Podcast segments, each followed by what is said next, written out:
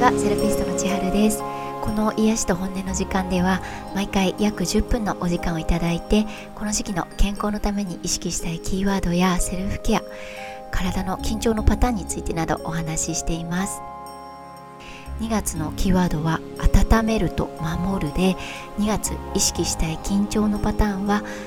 我慢のミイラさんです。寒さを我慢したりちょっとしたストレスを我慢したり我慢の場面で顎とか首に力が入りやすい時期なのでこまめに気をつけることとあと我慢しなきゃっていう場面では顎や首に力を入れるのではなくって腹筋に力を入れてちょっと頑張ってみること。そして呼吸にも意識を向けてゆっくり深く呼吸をしてみること。ぜひ思い出してみてください。前回はミイラさんがついついしてしまう我慢について体の我慢心の我慢の2通りに分けてお話ししたんですが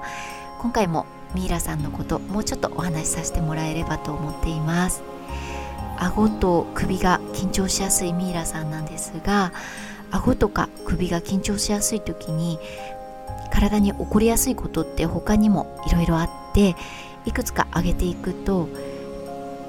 なんとなく寝姿勢が決まらない。寝る時の姿勢がちょっと決まらなくて寝苦しい感じがする。あとは朝起きたらちょっと首肩が凝っている。あと100%ぐったり脱力ができない。あと喉が弱りやすい。こういうことが体に起こりやすいことであとはミイラさん状態の時顎と首に力が入っている時に思考や心に起こりやすいこともあって完璧を求めすぎてしまう。あと焦りやすい。人疲れしやすい。あと考えすぎ。気にしすぎ。こういうことが思考や心に起こりやすいことです。今お話ししたようなポイントだけじゃなくて顎と首緊張しやすいけどそんな中でもいい方向に向かえるっていう特性もあって考えすぎ気にしすぎな部分はあるんだけどその繊細な感覚が良い方にも働いて気遣いやアイデアで誰かの役に立てたりあとミラさんついついいろんな我慢をしがちなんだけど逆を言えば辛い時もあともう少しもうちょっと頑張れるって踏ん張りの気力があったりもします。ミイラさんについては他にもいろんな特性があるので詳しくはシーズン1のナンバー8も聞いていただければ嬉しいです。で今日スピリチュアルなお話とか人によって好き好き分かれると思うんですがとお話ししてみたいことがあって首はスピリチュアル的にはいろんなつながりに関わる部分で実際頭と体を一つの体としてつなげているのが首なのでつながりにまつわるストレスが出てくると首に不調が現れることが多いんじゃないかなと思っています。実際頭ではたくさん動きたいなって思ってる時でも体が不調で言うことが聞かないっていう場合に頭と体のつながりがうまくいかなくて首に疲れが出るケースが多いです。そんな感じで何かと何かのつながりがうまくいかないなっていう時首が疲れやすくなるケース。他にもいろいろあって自分と人とのつながりがうまくいかない時とか思ってることと出てくる言葉っていうのがつながってない時とかあと期待してることと現実がうまくつながらないとか過去の自分と今からの自分っていうのがうまくつながらないとかなんか大して忙しかったわけでも寒さ疲れしたわけでもないけどなんでこんな首が疲れるのかなっていう時には今お話ししてみたつながりがうまくいってなくて無意識のうちにそのつながりがうまくいかない状況の疲れが首に来ている可能性もなきにしもあらずなのでつながりについても振り返ってみることおすすめです。私も最近思考の癖でもっと今日のうちにこれもできたんじゃないかなもっとお家を片付けたいけど実際まだまだ片付かないなって期待してたことと現実の差で寝る前に考えても仕方ないことをいろいろ考えちゃったりあとお客様をお迎えして張り切って施術させてもらってで施術でパワーを使い切っちゃって最後お客様にお伝えしておきたいこといろいろあるのに頭がもうパワー切れで思ってることがすぐ言葉に出てこなくて結局後から LINE をお送りして言いたかったことを長文で送っちゃったりしてつながりがうまくいかないこと日常で多発しているので首の緊張と疲れを放置しないようにしっかりセルフケアしたいと思います。今日は首についてのお話をしたので首のセルフケアのワークを2つおまけしたいと思います。朝起きて時間があれば朝首の状態をケアしておけば朝のうちにお顔全体もあと目もすっきりしておすすめですしあと日中にセルフケアすれば姿勢のリセットにもすごくおすすめです。あとは夜寝る前にセルフケアすると睡眠の質が上がるので夜のセルフケアもおすすめです。そんな感じで朝日中夜とお時間ある時に首のセルフケアのワークぜひ聞きながら取り入れてみてください。この時期の過ごし方セルフケアについてなどその他何でもご相談ご感想もいただければ嬉しいです。公式 LINE ブログインスタグラムノートなどの情報は番組情報欄に載せています。それでは今週も寒さが続きますが日常の中に何か一つでも癒しがありますように。そして独り言でも本音をつぶやいて安らげる時間がありますように。また次回ご一緒できることを楽しみにしています。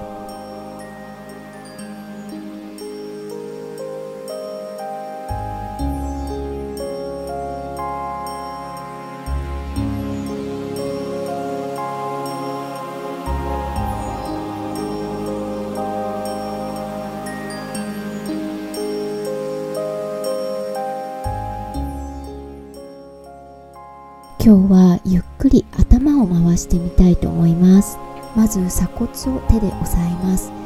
胸の上にある骨ですね。右手で右の鎖骨。左手で左の鎖骨を押さえていきます。左右の鎖骨を指で軽く押さえたまま胸や背中が動かないようにしてから頭だけが回るように意識をしながら右20秒左20秒ずつぐらいゆっくり頭を回してみてください。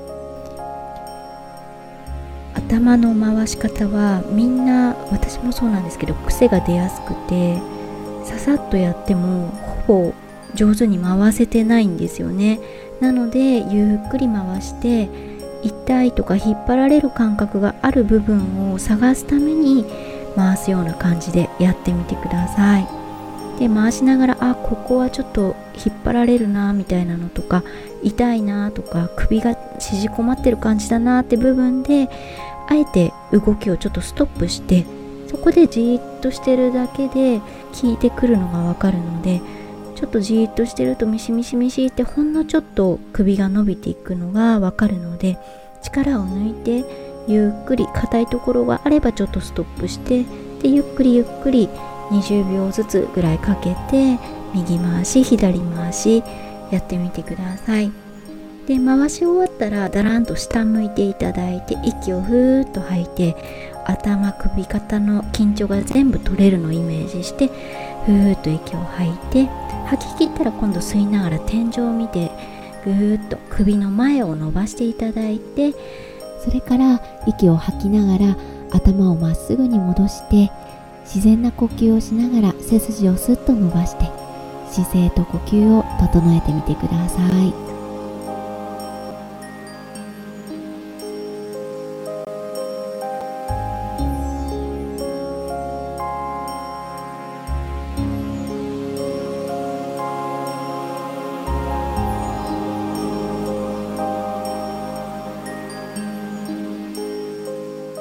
次に首の後ろのストレッチをしていきます。